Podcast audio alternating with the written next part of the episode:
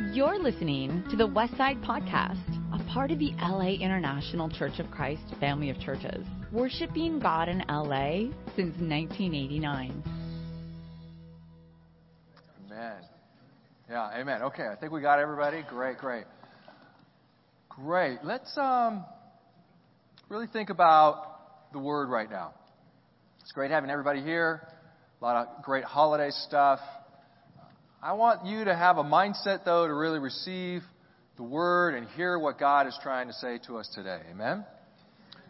So, our theme, and one of the things we're going to talk about a lot this year, the first half of the year, is renew, being able to renew. It's a great theme in the Bible. Um, we want this obviously sort of leading all the way up until April. We get to uh, Easter and we get to resurrection. So, we're going to start with renew, building, aiming up for resurrection. Um, today, I'm going to talk about a couple of things here. We're going to talk about God's vision for us. I'm going to use Matthew 13 and a little bit of Titus for that. We're going to talk about um, the world and our adversary. We're going to talk about patterns and design. We're going to talk about light. And we're going to talk about love. But I want to show you a brief clip to sort of just visually get this picture. I saw this. Somebody sent me to this. And I felt like, oh, I need that. That's going to set up our thoughts uh, today here well. So um, watch this uh, quick clip here.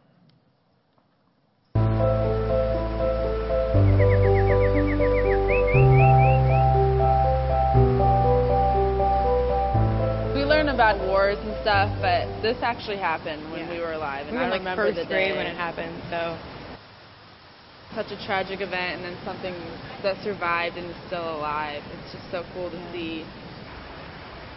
It's the survivor tree. It's a Callery pear that survived the attacks on the World Trade Center. During the attacks in, in 2001, uh, the World Trade Center, when it collapsed, it fell on the tree and it decapitated it. When they were doing the cleanup at the World Trade, somebody noticed it amongst the rubble. It had one branch still alive. This branch right over here was poking out of the debris field, and it had given off some leaves. Now, trees don't give off leaves in October unless a tree is dying and wants to live. Unless a tree wants to show the world, I still have life. The decision was made to bring it to Van Cortlandt Park so that we could try to nurse it back to health. When the tree first came in and I saw it, I didn't think it would survive. My boss, he said he thought it would survive, and he showed us how to take care of it, and we all did. And the next spring, when the buds started to come out, you could see there was life in the tree, and, and there was actually a dove that had laid uh, a nest in the center of it. 2007, when I get hired as a construction project manager, I had remembered the story about the fact that we salvaged a tree, and I wanted to find this tree. So I went up to the Bronx to find it, and I fell in love with her the second I saw her. She was a fighter. And so we knew she was going to come back here. It was really amazing to see the tree come back here. I wanted to make sure that it got here okay, you know. You can look at this dark, deep, burrowed bark at the bottom, and then all of a sudden there's a transition to a very smooth bark. And these are all brand new growth after 9-11. This is 9-11 and before, tells the story of what happened on this site, and this tells the, the, the damage from 9-11 itself, and this is all a brand new growth after 9-11. And so in its presentation of its very skin, it talks about the, the horror of that day and the, the healing, recovery of that day as well. This tree is still here like we are still here. And this tree is thriving and surviving. There's no reason why we can't. I would say resilience, because United States is resilient. Yeah. And I think it's amazing for it to just bloom and show what America's going to do in the future. So, thank you, God. Whoever imagined that it would be such an important symbol for America and for New York City? And she was the last living thing to leave this site, and she's here right back. That great stuff? The survivor, the surviving tree, the survival tree. Uh, Tanya and I were there in 2015, and I don't know if you've been to um, the the 9/11 memorial. It is really moving, and sort of right out front there it is between where you enter and where the reflecting pools are. Um, but to think of this tree that just about died and has come back to life and is thriving has a lot of meaning and significance, obviously, for us as a church, for you as an individual. You're a survivor. You've been through what you've been through. But you're here today. What does that mean? You're not dead. You're not dead. And some of us, we sort of barely made it through last year and we're hanging on and should I quit? Should I bail? Can I do it again another year? You're not dead. And so maybe some of our church, maybe some of our people, we've got a little bit of that crusty bark down below. But this is a year. We get all that nice, new, smooth growth and flowering and expansiveness and trust that our core, we got a great core. And being here today, being here to start the year, there's nothing better. Amen? So let's think about that as we go forward. And I want you to think about um, what a little bit about design. So we went on a quick little trip up to Yosemite, our family, right after Christmas. And it made me think a lot about design, Ken and I, and our leadership. We've been talking a lot about vision and who are we and what do we, where do we want to go next year. And I was reading this book called Grace for the Afflicted. Really good book. Just speaking about how spiritually a church community offers grace for people that are hurting. And the, one of the first chapters is about what's going on with people that are hurting. You've got the rebellious and you've got the weak and or the hurting. And the rebellious are the rebellious. I think they're kind of obvious. Um, we just sort of know, oh, you know, they've got a bad attitude. They don't want, they're rebellious. The weak and the hurting, that's something a little bit different. And we talk about depression. We talk about anxiety. We talk about um, um, addiction. I really appreciate Newbie today talking about suicide, talking about hard stuff. Wow, that's, we got to be a place where we can come and deal and talk and transform that kind of stuff. And one of the things we talk about, well, when somebody's suffering like this, is this just them? Are they being hard hearted or is this like demonic attacking? Is this demons? Is this the work of demons? And it's really difficult. I don't know. I think that's a whole other sermon for a whole other time. But Jesus is greater than demons. Amen? And if Jesus is in us, we can't really be demon possessed. But we get beat up and we get hurt and we get afflicted and we got to learn how to do a little bit better with each other that way. So God had a plan in the very beginning. They're in the garden. God wants to walk with them. God wants to be close to them. God wants all this access with them.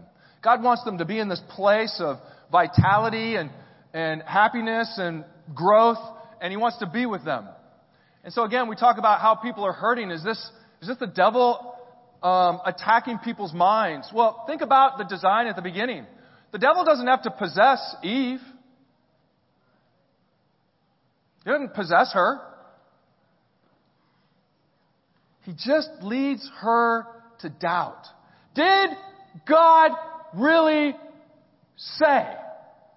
That's it. Did God really say don't eat from the tree? Did God really say that? Is that what he really, is that really what, it's just all doubt. So God has this big life design for us. And the devil has one also. And a lot of it is about just doubting God's design for your life and your kids and your family. And one of our first challenges in renewing is being able to, right, resist the devil. He wants us to doubt that God's design for our lives will really work and we'll be spiritual and fruitful and faithful and make a difference and die and go to heaven. That's a plan. He don't want you to believe that. He don't want you to think that you can do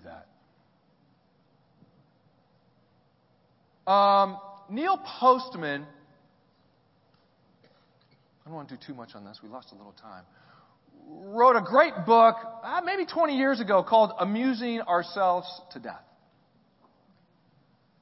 And in this book, he just simply says, you know, here we are, um, 20 years after George Orwell's 1984. And that generation, really, more my dad's generation, was sort of, wow, are we going to end up, if we lose the Cold War, and communism sort of takes over, we might be looking at sort of an Orwellian world, this totalitarian government that um, in which there's no freedom and total control, and it's dark and it's terrible. But Postman says, you know, at the same time, Huxley wrote a book called Brave New World. And in Brave New World, there is no totalitarian government. everybody basically has what they want. Everybody, there is no suffering. There is nobody, there is no poverty. Nobody goes without. But basically, these folks numb themselves to death, and that ends up being the title of his book, Amusing Ourselves to Death. And I want us to think a little bit about this again. Wow, just in our time, in our current time, we're at a real crossroads. But our world, America, didn't go towards Orwellian totalitarian government. We've gone, we've absolutely gone Huxley's route, Brave New World. We just amuse ourselves to death. We're just so full of distraction. I mentioned this before up at UCLA. I think two or three years ago they did this experiment, mostly students, right? Ten minutes. You gotta do ten minutes alone with your own thoughts. Ten minutes. No cell phone, no, no nothing. Just ten minutes with your own thoughts. And if you can't do that, if it becomes painful or hard for you, we're going to hook you up to a little electric shocker. And if you want to leave, and it's a real zap, it feel like a bee sting. You, you can just hit the button, you'll get a zap, and you can get up and go. And over 70, about 73% of the men took the sting. And upon leaving, quick interview, why did you choose that? I just can't be alone with my thoughts. It's too hard. And about 65% of the women, thank you women for doing better uh, than the men in this experiment, uh, about, but about 65% of the women took the sting. No, I don't want to be alone with my thoughts. I'll take this, you know, give me my phone, get me back to uh, healthy distraction. We, we are at a real thing. This is a real thing. Psalm 51:10. You remember that Psalm 51:10. Create in me a pure heart. Here we are, beginning of the new year. Resolutions, whatever. Create in me a new heart. And a st- renew in me what? A steadfast spirit. A steadfast spirit. A new heart and a steadfast spirit. So we talk about design, and God's got the garden, and He designs the garden.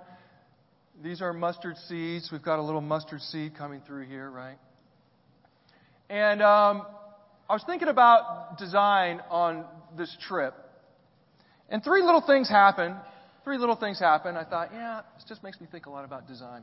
You know, you buy yourself your favorite bag of chips. And now they've got a little tear at the top of the bag, right? It's supposed to make it really easy to open the bag of chips and enjoy your bag of chips. Isn't this right? But what I do is I open it, it just always sort of goes all the way down. And the, all of the chips end up on the ground or in my lap if I'm driving in the car. And I was thinking, you know, this isn't a great design. I wish I were in charge of the design. I'd make it go horizontally so it's nice and easy to close and I can do the claw. I can sort of go down and do the claw and get some chips and hold some chips. And I've just lost so many good chips to this terrible design.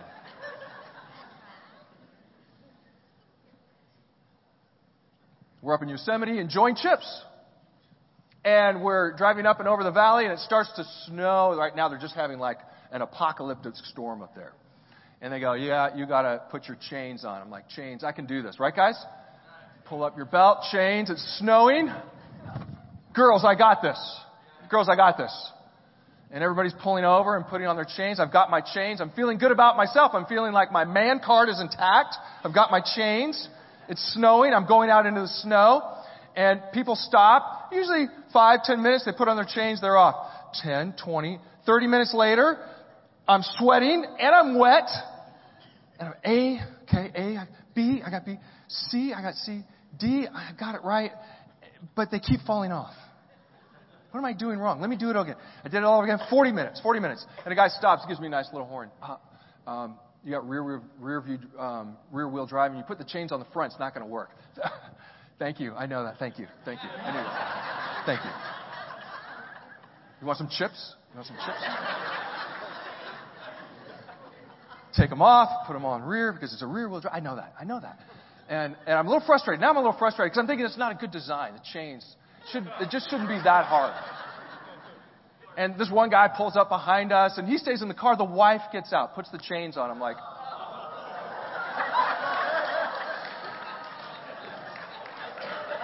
I got this. I got this. No, I got this. Put the chains on. Now we're an hour in. Girls, we're ready to go. Chains on. Chains on. You guys ready? This is so exciting. Gonna, oh, Badger Pass is going to be so exciting. We go um, 20 yards and the chains snap break and just fall off the car. I thought, you know, I'm I'm not I'm not an engineer. I'm not an engineer. I follow the directions. I'm good at Legos. I'm good at Legos. I don't think it's a good design. I don't think it's a good design. So we motor off. It's a long story. It all works out sort of in the end. And the last sort of, design thing there, I'm now I got my chips, and now I'm going forward, and I drop chips. And what happens when you drop things in the car? Do they land, you know, in an easy place right on my leg to get them? Where do they go? Into the hole of darkness. Into the hole of darkness. Hallelujah. I don't know how many times my phone, the keys, er, you know, uh, once a month I might move the seat up and pull out $35 in change. Because it doesn't fall in your lap and it's nice and easy to get the quarter and put it in the thing. It falls into the hole of darkness every time. What's the statistical probability of everything falling into the hole of darkness? I don't know. But somebody please call Nissan, Ford, Chevy. Make them do something about the hole of darkness. It's bad design. Read with me, please, in Matthew chapter 13. God's great. He's a designer. He's a builder. And He wants to build a people. He wants to build a church. He wants to build a great thing here on earth and he doesn't use a lot of engineers to do it. In Matthew chapter 13 verse 31, he says, he told them another parable. The kingdom of heaven is like a mustard seed, which a man took and planted in his field. And though it's the smallest of seeds, look at that little seed. It's just a, oh, there it goes. It was there. There it is. It's just a small little seed. Though it's the smallest of all your seeds, yet when it grows, it's the largest of the garden plants and it becomes a tree, a tree, survivor tree, so that the birds of the air can come and perch in its branches. Yeah, yeah, that's what we are. We're this little seed. And God again wants this place that speaks to our lives and our faith and our community and our city and, and for design to build this giant structure, this superstructure, this spiritual temple, He gives us a couple little mustard seeds. He says, all I need is a couple little mustard seeds. If I can get a couple little mustard seeds, this thing can grow into this great tree, great tree, great tree in which birds come and flock and nest and families come and are safe and families come and can worship and people come and can know God and people can get out of the world because the devil has a design for us and it's totally different. It's about doubt.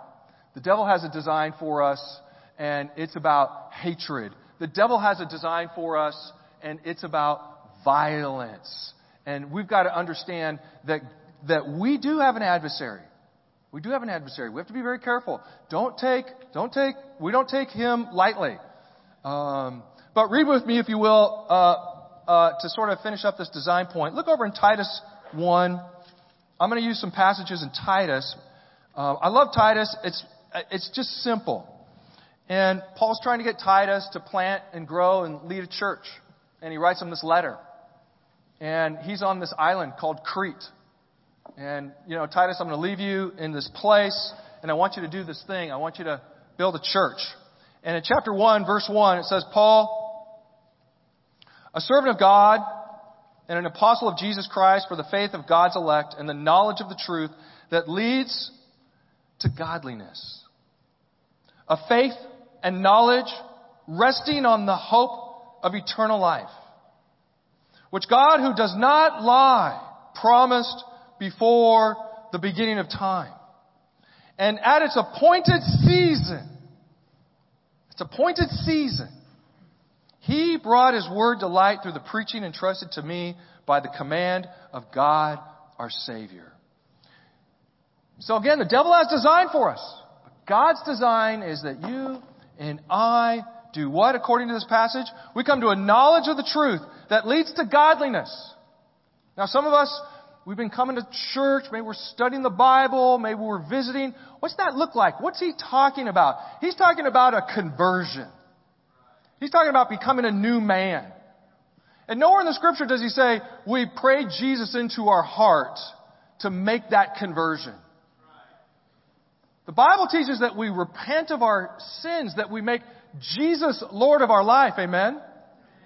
And look over here, keep going with me, chapter 3, verse 4. A knowledge that leads to truth and godliness, verse 4. But when the kindness and love of God our Savior appeared, what did He do? He saved us. He saved us. Not because of the righteous things we had done, but because of His mercy. He saved us through the washing of rebirth and the renewal by the Holy Spirit, whom He poured out on us generously. Gosh, that is great. There's a saving knowledge that leads us to godliness, that ensures our place in heaven. And it's about this repenting and change. It's about this leaving the darkness. It's about this forsaking the world. And what does he say here? And then we're washed. We're washed. We're made clean. Made clean in baptism. We know that from Acts chapter 2, isn't that right, church? And so we've got to remember that's part of our core. That's part of God's design. That's part of God's vision for us, this design. How many people is that going to happen for this year? How many people are in West LA? Quite a few. Quite a few. We've got to make the church this place that proclaims truth, that allows so many hurting people to be able to come in and go through that. Lastly, I just want to say this. You know, Newbie talked about it do Renewed by Light, but we do have a real epidemic in America. We have some real issues with mental health. Suicide rates, again in 2016, are at an all time high. Seven veterans, seven veterans every day kill themselves. Today, seven of our veterans, American veterans, are going to kill themselves. Suicide is just a reality. It's a fact of life that we live with. We become overwhelmed. We fall into despair. Despair is painful. People want pain to end. It sounds so silly. How, how, could they be so selfish? How could they, how could they think like this? People want pain to end. So they start thinking about solutions. They start thinking about what's it take to get pain away. And we need to be praying for our family and for people that, again, this tree, this tree is a safe place to come and wrestle with those kinds of things in our life. Amen? Secondly, let's talk about being renewed by light. Renewed by design and renewed by light. Again, addiction levels are at an all time high right now. You know, I think some of you have seen this in the news, but, you know, um, it's sort of lost vogue last 10, 15, 20 years, but heroin use is huge right now. Heroin use. I thought, gosh, I thought heroin use, I thought we sort of, like, mal- not malaria, but smallpox, I thought that just sort of really gone out. But um, there are 23 million people in America that are addicted to substance. 23 million. It's about the, it's about the size of Texas. So we're talking alcohol, drugs. Of the 23 million, about 2 million are addicted to painkillers, Oxycontin and these things. Of the 2 million addicted to painkillers, close to a million are addicted to heroin. A million. And the police in some of these places in the Midwest, it's really bad in the upper Midwest right now, are releasing these shame photographs. I don't know if you've seen them, but they arrest these people. They're in the parking lot. It's a husband and wife, and they're passed out on heroin, and there's a child in the back seat of the car. I showed another one. A woman at Toys R Us, and she's passed out on heroin, and the little girl, her, the little daughter, the little three-year-old girl, is trying to wake up her mom in Toys R Us. And two people, just, you know, young people passed out in the middle of the street, in the middle of the street. And the police are releasing these photos because they don't believe that we get what's going on out there. It's stunning. How do you get to that place? How do you get to heroin? Uh, uh, about 60 milligrams of heroin, a big pill, is going to cost about $60.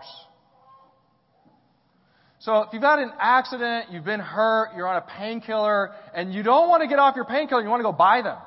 They're about $60 a milligram. Heroin is about a tenth of the cost. Heroin's about a tenth of the cost. So I think it helps us see the, some of the economics of these things. People can't get off it. They want to keep going. You go from painkiller to heroin. Why? It's the same thing. It's just, it's all a different, it's just a different form of opioids. It's all just opioids. It's all just distraction. It's all just getting away. Addiction is, uh, the devil has a design for us, and it's about darkness. And we've got to see his plan in this and realize 23 million people, we all know somebody. We all know somebody. We're going to know people. We're going to know students. We're going to know family members. We're going to know neighbors that have serious problems with addiction, and it just destroys. It's a lightning bolt. It destroys soul. It destroys heart. It destroys families. Opiates and heroin are so difficult right now. Look over in your Bibles to um, Titus chapter 2. In Titus chapter 2, again, Paul's still trying to help Titus do this church He says, hey, you got to help people become Christians. And then we're going to help you. Then you got to find some elders and train some men and women. And I'll get into that a little bit. But it's, you got to just train them to be good people. Just train them to be good people. Faithful, husband of one, uh, one wife, self-controlled, a good man. You're looking for a good man. And what, what, what leads us to this? How do you become a good man? How do you become a good woman? Well, Titus 2, Paul says this. I love this passage. Verse 11. For the grace of God that brings salvation has appeared to all men. It teaches us to say no to ungodliness. It teaches us. It tells us. It shows us. It teaches us how to say no to ungodliness and worldly passions. And here we go. To live self controlled. Brothers, self controlled. Brothers, we need self control. He teaches us, grace teaches us to say no to ungodliness and live self controlled lives, upright. It doesn't mean we're yelling at wives, it doesn't mean we're yelling at kids. Self controlled, upright. Wives, it doesn't mean we're whacking kids to discipline them and kicking them and pushing them around and losing our temper. That doesn't work in home. That doesn't teach and train. God says you got to teach and train, not whack and kick and smack. We got a lot of that. I got a lot of that. I got a lot of that teach and train, but not violence.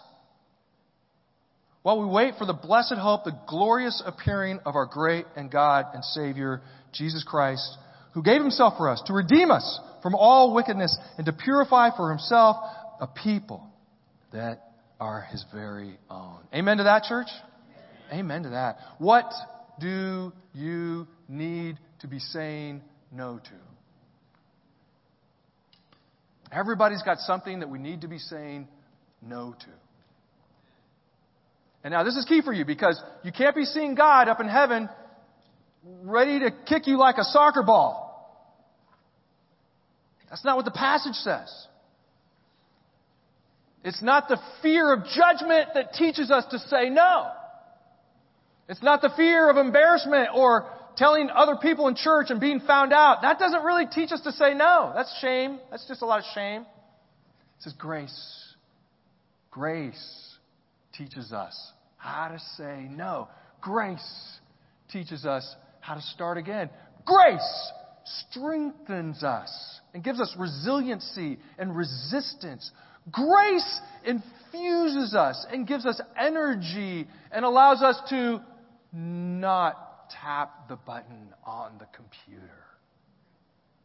It gives us the strength, teens, campus people, to put our phone down and stop scrolling and get away from social media and feel present in your life. Grace, not the fear of getting kicked in the head. God's trying to show you this is how we design people. This is how we design church. Grace teaches us how to make these kind of changes. But I want you thinking about what you need to be saying no to. We all need to be saying no to something. I love that passage. Um, and for your own sake, Colossians 3, another great passage just on putting on the new man. Amen. Putting off the old man, put on the new man, mm, and being renewed. Amen. Renewed by light. Amen. What does it mean for us? Transformation. Transformation only happens in the light.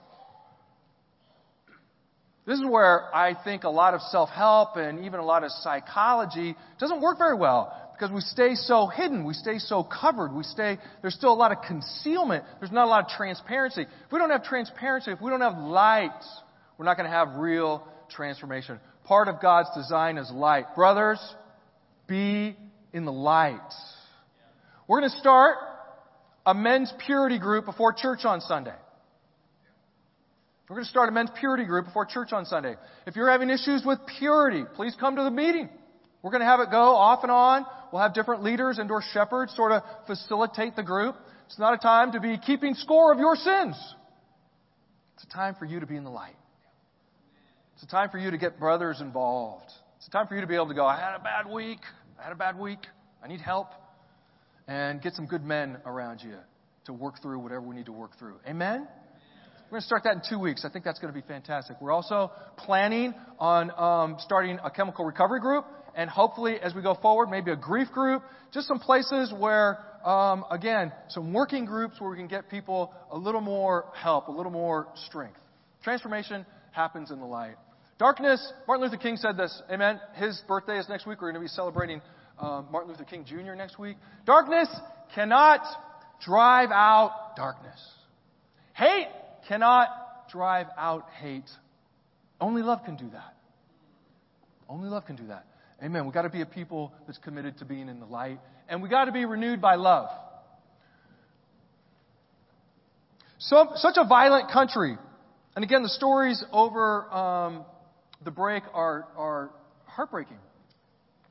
Uh, last year, 16 and 16, we had 16 mass shootings in 2016. A mass shooting is any shooting in which four or more people have been killed. We had 16 of those in 16, our highest ever. Of those 16, half of them, eight, half of them, it was the women and children that were killed. It was a woman, a woman plus at least three children that were killed. That's a lot of violence. That's a lot of violence. On average, nearly 20 people per minute are physically abused by an intimate partner in the United States. 20 people a minute. And many of us have experienced this and or we saw this in our homes growing up. During one year, this equates to more than 10 million women and men. One in three women, one in four men have been victims of some, sort of physical violence by an intimate partner in their lifetime. One in five women, one in seven men have been victims of severe physical violence by an intimate partner in their lifetime. Wow, we got singles, we got teens, we've got campus people. You guys are looking for a good Christian partner person, a husband, a wife. Someone that's going to love you and you can share your life with. But these stats are frightening. And it's violence that begets violence. It's addiction that begets, uh, that begets addiction. This darkness is viral. What do we always do when we do intake, mental and or physical and whatever it is? Well, tell me about your parents. What, tell me about, does anybody in your family an alcoholic? Does anybody in your family, and we hear this a lot, a child comes to CPS and they're being hit at home and the father, the mother goes, gosh, I was hit and I, I wanted so much. I've heard the story. I've I wanted so much not to be like my dad. I just wanted my kids not to experience what I experienced. And now here I am doing the same thing. Why? Because we do what we know. We do what we know. We learned it. What? We learned it. And so frankly, it's a miracle. It's a miracle that our whole sort of country isn't engulfed in, in, in, in all this. I mean, the numbers are staggering, but it's only God in which there is light, in which there is some real change. in the world. And I want you thinking about this. It's not okay. It's not okay. We've got to make a stand against it. We've got to be a safe place. We've got to be a, a place where it's more men than women can deal with what's going on inside of them. Um, Matthew 24, Jesus is talking about the end times. And he says, you know, many will fall away. And he says, the love of most will grow cold. Love grows cold. I want you to check right now. Where's your love? Where's your love meter? Love grows cold. It grows hot and it grows cold. It grows hot and it grows cold. And Jesus says, love grows cold.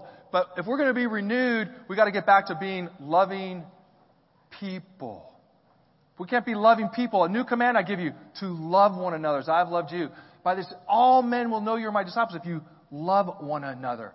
We've got to be the people that are more loving than anybody else in the world. That's what we're called to. That's how we know. Do we have to have super secret and spectacular and this and that big? No, you got to be a person of great love.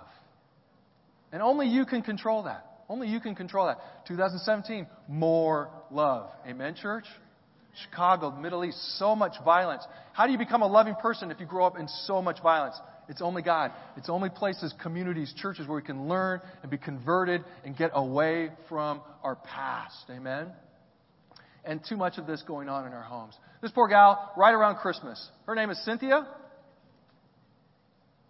And the oldest daughter is Yamalin. And the next one is Cynthia Jr. And then you have Abby. And then the little one is Ida. And right before Christmas, an angry father shot and killed them all.